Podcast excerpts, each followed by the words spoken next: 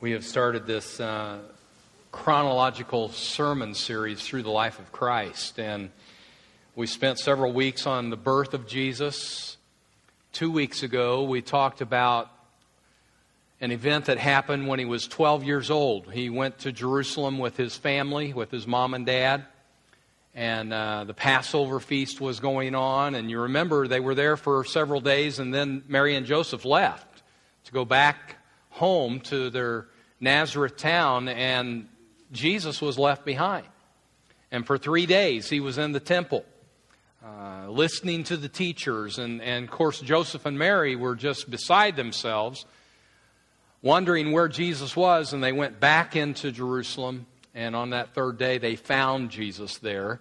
And they brought him back to their Nazareth home. And, and there's just one verse that kind of epitomizes the childhood of Jesus. It says that he grew in wisdom and stature and in favor with God and man. And that's really all we know about Jesus with his childhood. And there's 18 years of silence from that 12th year in his life where that event is recorded for us in Scripture to today's passage of Scripture where he is baptized by John the Baptist. He's 30 years old.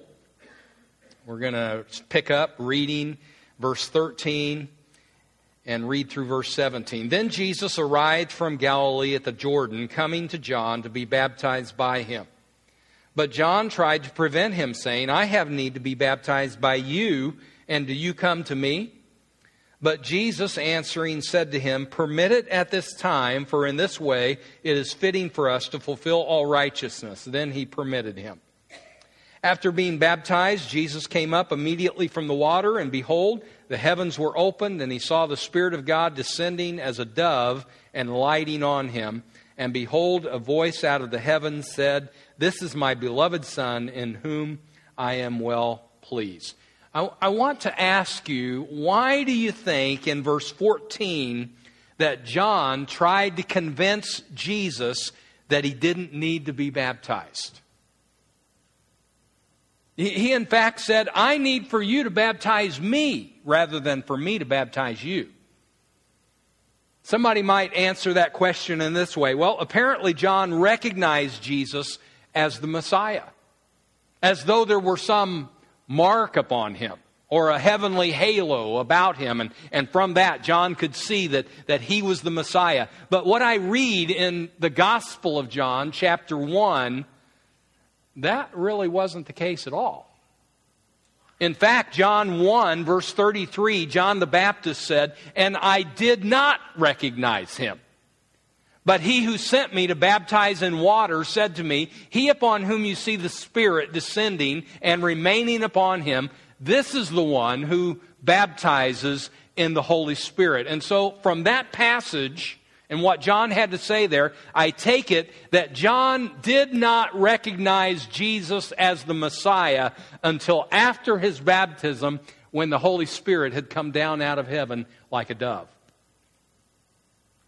And so again, I ask you, why would John have tried to prevent Jesus from being baptized? I have a hunch as to what the answer is to that question. John and Jesus were well acquainted with each other. You remember, they were in fact related with each other. Luke chapter 1, verse 36 says that Mary, the mother of Jesus, and Elizabeth, the mother of John the Baptist, were related to each other. And so that would have made John and Jesus related to each other. It's very likely that these boys played together as little fellas, as they were growing up, they're just six months apart, and I, am imagining in my mind that as, as special days came along and through the course of the year, that these two families got together, and Jesus and John enjoyed those times together as well. And I'm thinking that as John is around Jesus, he observes a person that is unlike anyone else that he has ever been around. He observes somebody who is completely honest and completely selfless. He observes someone who is always kind and always thoughtful. He had noticed that, that as he's been around Jesus, he always obeyed his mother and father, and he never fought with his brothers and sisters. And as these two got older together, uh, he observed a young man who was totally devoted to God and someone who kept the law and he loved people. Not once did John the Baptist ever see a flaw in the life of Jesus. And so when Jesus came to be baptized by John, to me, it's not surprising at all that this would be his response. He is speaking from personal experience, personal knowledge of Jesus, and he says to Jesus, I have need of you baptizing me rather than me baptizing you. And so let's answer this question. Why was Jesus baptized? I, I think this is, a, this is an important sermon for us to grab hold of and the meaning of it. And, and now, most of us here on a day like this would probably already be baptized in our, our personal life. And yet, it's important that we understand why Jesus was baptized and we be able to communicate that with other people as we are talking to others about their need for Christ. We need to understand the importance of baptism and, and we need to communicate that with people. But particularly to understand why Jesus was baptized. First reason, by his own admission, it was to fulfill all righteousness. Was Jesus lacking in righteousness? No. He was perfect. He was without sin. He didn't have sin in his life that he needed to be baptized and have those sins to, to be forgiven. And yet, this was the Father's plan for him to be baptized, and he needed to do that to fulfill all righteousness. He needed to be baptized to stay in tune with the Father's will. Let me ask you this question if it was the Father's will for Jesus to be baptized, would it not also be the Father's will for each of us to be baptized too? I think surely it would be, and the scriptures give us evidence to that over and over again. It is the Lord's will for his followers to be baptized, and we, unlike Jesus, have sin in our heart that needs washed away and so, why wouldn't we want to be cleaned up? You know, if I come into the house after working in the garden and my hands are dirty and, and I'm sweaty and I'm, the first thing I'm wanting to do is to get cleaned up. I want to take a bath and, and to be all cleaned up. Why wouldn't we have that same sense of urgency about wanting to be cleaned up spiritually? Our sin has stained our hearts and we need our hearts cleaned up. Let me read to you some verses that have to do with, with our need to be baptized. These, these are verses that give us instruction about baptism. Matthew 28, 19 and 20. And this is, of course, the great commission that Jesus gave to his disciples. He said, Go therefore and make disciples of all the nations, baptizing them in the name of the Father and the Son and the Holy Spirit, teaching them to obey everything that I have commanded you. And lo, I am with you always, even to the end of the age. And you see from that particular passage that baptism is a part of God's plan for those who would be following Him. But note, it's not just baptism that is a part of God's plan. We are to be His disciples his followers. We are to have a personal commitment to the Lordship of Jesus in our life. And then once we are baptized, we are to know the, the, the, commandments that are given to us and we are to live those commandments out. We are to obey them. All of this is a part of God's plan for our life. Mark's version of the Great Commission reads just a little bit differently. Mark chapter 16, verses 15 and 16. Go into all the world and preach the gospel to all creation. He who has believed and has been baptized shall be saved, but he who has disbelieved shall be condemned. Again, baptism is a part of God's plan for those who would follow him. You see that in the book of Acts As the New Testament church begins, Acts chapter 2, Peter has preached a sermon on the day of Pentecost, and, and people there who were hearing him preach, they were convicted over their sins, and they said, What shall we do? And verse 38 of chapter 2 says, Repent and let each of you be baptized in the name of Jesus Christ for the forgiveness of your sins, and you will receive the gift of the Holy Spirit. The scriptures are very clear God's plan for each of us who would follow Jesus would be that we would be baptized. And you see that throughout the book of Acts. Every conversion that takes place, you see people being baptized into Jesus. Acts chapter 8, the Ethiopian eunuch was baptized. Acts chapter 9, Saul was baptized. Acts chapter 10, Cornelius was baptized. Lydia in Acts 16 was baptized. And at the tail end of that chapter, the Philippian jailer and his entire household were baptized into Jesus. Please hear me say this. It is God's plan for all of us to be baptized. Now, most of us here today have, have made that choice in our life already. But I would imagine there, there are some who are here among us today who have not made that decision in their life. And if you are one of those people, you should make that decision because that is what the scripture says. Let me give to you a second reason Jesus was baptized. He was setting an example for us. And again, if this was a good thing for Jesus to do, why wouldn't we do that as well? Why wouldn't we be baptized in the same manner that Jesus was baptized? Jesus was baptized by immersion. That was the mode that John the Baptist was using as he baptized people in the Jordan River. He was immersing them into the, into the water. He wasn't sprinkling a little bit of water over their head. He wasn't pouring water over their head. He was fully immersing them in the water. In fact, that's what the word baptize means. It means to dip, to plunge, to immerse. It's the same word that was used in this in the days of Jesus that if a ship was sunk at sea, it was common to be said the ship was baptized. The ship was immersed. It's the same word, ladies, if you were going to plunge a garment into the water for the purpose of changing its color. You would immerse that garment. You would baptize that garment fully so that the whole garment could have the dye's effect.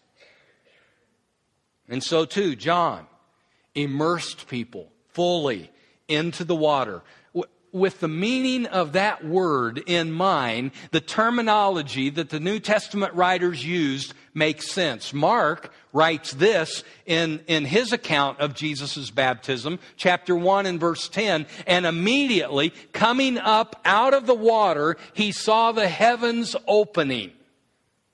It's a picture of one who has been lowered down into the water and then one who is coming up out of the water. If Jesus was baptized by immersion, then that's the form of baptism that we should submit to as well. Now, sometimes there is a controversy over this. But I don't know why there is that controversy. Sprinkling as a form of baptism wasn't started until a couple of hundred years after Jesus was gone from this earth why wouldn't we want to be baptized the way Jesus was baptized and the way the New Testament teaches? He was baptized as an example for us to follow. Let me give to you a third reason why Jesus was baptized. His baptism was a time of confirmation as to who Jesus was. And you say, confirmation from who? Confirmation from God. Do you remember the text that I started out with this morning in my preaching? John chapter 1, verse 33. John the Baptist was saying to those who had come to him, and I did not recognize him, but he who sent me to baptize in water said to me, He upon whom you see the Spirit descending and remaining upon him, this is the one who baptizes in the Holy Spirit. And that is exactly what John saw. He saw the Spirit of God descending upon Jesus like a dove. And in verse 34 of John chapter 1, he says, I have seen and have borne witness that this is the Son of God. That dove coming down out of heaven, the Holy Spirit, was a confirmation from God as to who Jesus was. And by the way, Luke's account says that the Holy Spirit descended upon him in bodily form, like a dove. That, that's just a little bit tidbit of information that Matthew and Mark do not include in their account of Jesus' baptism. He says that the, the dove came down in bodily form. This was not a figment of John's imagination. It was not something that, that others were just dreaming up in their mind. This really did happen, and people saw it with their own eyes. Now, keep in mind, this is just one of three miraculous signs that happened at Jesus' baptism. Not only did the Spirit of God come down in the form of a dove, but the scripture says that the heavens were opened. And again, Mark's account is even more vivid. It says, as Jesus was coming up out of the water, he saw heaven being torn open and the Spirit descending on him like a dove. Interestingly, that phrase, torn open, it's, it's the Greek word schizo, S C H I Z O. O. Do you recognize that word? Yeah. The base word, it means to divide, to split into factions, and we get our English word schizophrenia from this base word, a split personality. In this case, we're talking the heavens were split. It's, it's just like you would take a piece of paper and you would rip the piece of paper in half. That's what happened with the heavens. As the Spirit of God came down out of heaven like a dove in bodily form, the scripture says that the heavens were torn open. They were ripped apart. They were divided. And the Spirit of God came down upon Jesus. Do you think that those people went away that day with a story to tell? they most certainly did. But that wasn't all that happened. Not only did they see these miraculous signs happen, but they heard the voice of God from heaven. Matthew 3:17 says, "And a voice from heaven said, "This is my son whom I love; with him I am well pleased." You know what's going on here? God is giving a testimony about Jesus, his son. There are some churches, and I like this tradition that they have, that when they baptize somebody, that person being baptized actually gives a testimony to those who are in the congregation, a testimony about how they came to this point of decision and, and, and what Jesus means to them. They are giving a testimony. Well, in this case, at Jesus' baptism, it's God who's given a testimony. And God's testimony is simply this This is my son I am well pleased with him. I am proud of him. God was giving confirmation through the heavens being ripped open and the Spirit of God coming down like a dove, and finally through his own voice that this is indeed his beloved Son. And he is saying to those who are in the audience, John and the others who are on the banks of the Jordan, I'm proud of him. And John the Baptist was able to say the next day, as people were coming to him and asking him about Jesus, and he sees Jesus and he points to him and he says, I have seen and I have heard and I believe that he is the Son of God. Behold, the Lamb of God who takes away the sin of the world.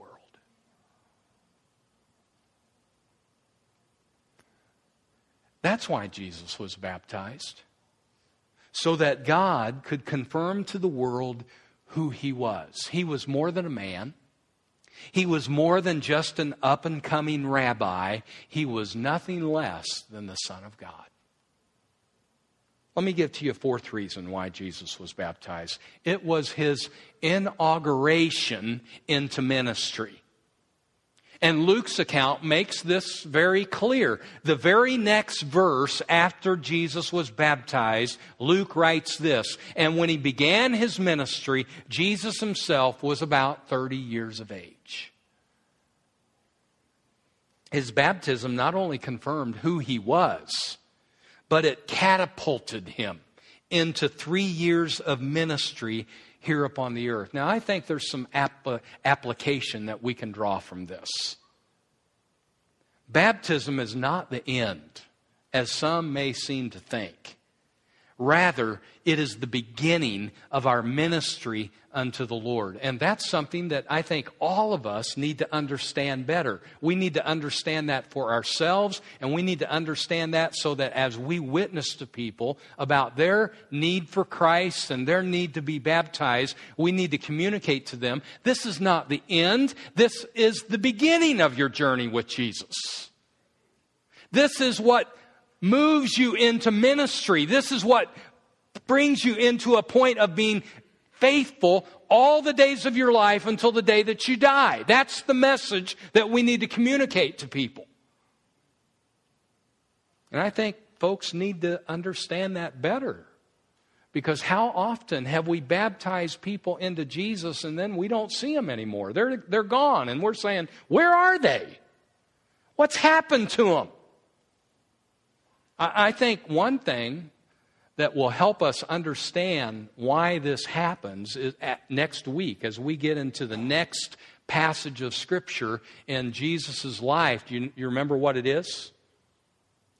Immediately after he was baptized, what happened? He was led into the wilderness and he was doing battle with Satan.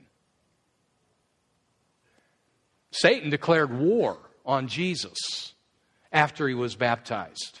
And I think he does the same thing with you and I. As we are baptized into Jesus Christ, we have, we have surrendered our life to him. We have said yes to him. Satan is enraged over our commitment to Jesus, and he is determined to try and pull us back into his ranks. And so he will send temptation our way, and he will send all sorts of problems and troubles our way, hoping to bring us down before our faith has a chance to really get strong. And unfortunately, he has a lot of success at bringing people down. We all need to understand that baptism is not the end of our journey with Jesus. It is the beginning of our journey. And it catapults us into a faithful ministry and service unto Him. Jesus had His ministry for three years before they finally took His life. And He wants the same to be true of us, that we would be faithful to Him until God calls us home. No turning back no falling away, no reneging on our commitment to Him. Instead, we are holding on to Him until He takes us home to be with Him. We serve Him with our life, we grow in our commitment, and we are faithful to Him. So, what does a life of faithfulness look like? You know, that's, that's a question we all need to have an understanding of. And there's, there's a lot of things that we could say that would answer that question as we look into Scripture. There's a whole long list of things that we could say. This is what a person who is faithful does. Well, let me mention four things to you this morning, just very basic things that if you want to live a life of faithfulness, these things need to be true of you. One, you need to connect with God. It's just that simple. If you want to know God, you've got to spend time with Him. You've got to be filled up with Him so that you can have the strength and, and, His help to resist the evil one and you can endure through the hardships of life. It will be impossible for you to go the distance with God if you don't connect with Him. And certainly, two ways that you connect with God, that all of us connect with God, is through the reading of Scripture, the digestion of God's Word into our heart and into our mind, and then time with Him in prayer. We are growing in our intimacy with Him, we are getting to know Him better, we are falling in love with Him more. You want to be faithful to God? You've got to be, you got to connect with Him on a regular basis in the Word and in the prayer closet. Let me give to you a second point. You want to be faithful with God? Connect with the church. Be regular in church. And for most of you here today, on a, on a, on a day like the weather is today, I don't have to tell you about you need to be faithful to the Lord's church. You're, you're, you're one of those who are faithful. But we need to communicate that to others. That if we're connecting with God and we're connecting with the church, we, we, need, to be, we need to be faithful in church. Get involved in, a, in an ABF class. I really want to encourage you to do that. As the year is new, get involved with an ABF class. Go to a Sunday school class and learn about God's Word, and you're connecting with people there. And that's what, what this point is all about. Not just being in church, but it's connecting with God's people. You are identifying with others who are trying to go in the same direction that you're wanting to go. And so get involved in a Sunday school class. Join a small group on Sunday nights and, and be a part of that fellowship and, and that learning that takes place in those small groups. Sharpen each other. Ladies, get involved in a Bible study group. Guys, you can ask about a Bible study group and you can come on the second Saturday of every month. We've started this men's breakfast and, and we come and we eat and, and we sit down with one another and we hear a, a lesson taught to us from the Word of God and, and we discuss with each other. We sharpen each other. We connect with each other. We give support to one another. That's, that's what this point is all about. You know, though, if one person falls, woe is he if he doesn't have a companion to pick him up. That's what Ecclesiastes chapter 4, verses 9 and 10 says. It says, Two are better than one. For if either of them falls, the one will pick up his companion, but woe to the the one who falls when there is not another to pick him up. We need each other. We pray for each other. We encourage each other. We give comfort to each other. We give support to one another. If you isolate yourself from the body of believers, it's very unlikely that you will last the whole race of faith. You'll be a casualty alongside of the road if you don't connect with other Christians. Let me get to you another point about faithfulness. You want, you want to be faithful? Then look for opportunities to serve and witness. These are simply ways that we are exercising our faith. We're not just hearing the Word of God, but we're actually putting it into practice. We are looking for a chance to serve with our life, to put some hands and feet to the message that we are receiving on Sunday and what we are reading through the week. We are putting hands and feet to that message. Share your story with someone who needs to hear it. Witness and serve. We could, we could use the word love. We've talked uh, a lot about love. That's, that's the language of the kingdom, and, and, and love fulfills the law. Love somebody. Look for somebody that you can show the love of Jesus to. That's what faithfulness is all about. Invest in somebody else's life. And, and speaking of investment, number four, you want to be faithful? Invest your money into the kingdom. Now, why would I say that? Simply because of what Jesus said in Matthew 6:21. He said, "Where your treasure is, there will your heart be also." You want to go the distance with Jesus? And you want your whole heart to be with Jesus, then you have to invest your money into Jesus and his kingdom. Where your treasure is, there will your heart be also.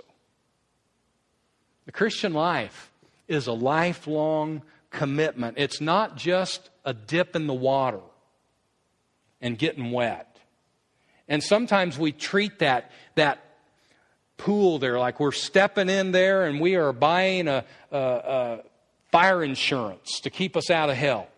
That's not what our baptism is to be like. Our baptism is a commitment to Jesus Christ. We are saying yes to Him for our whole life.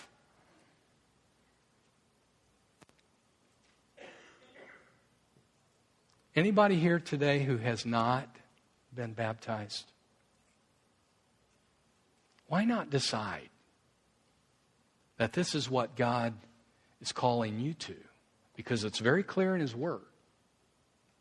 Decide to give your life to Jesus. Let's pray together.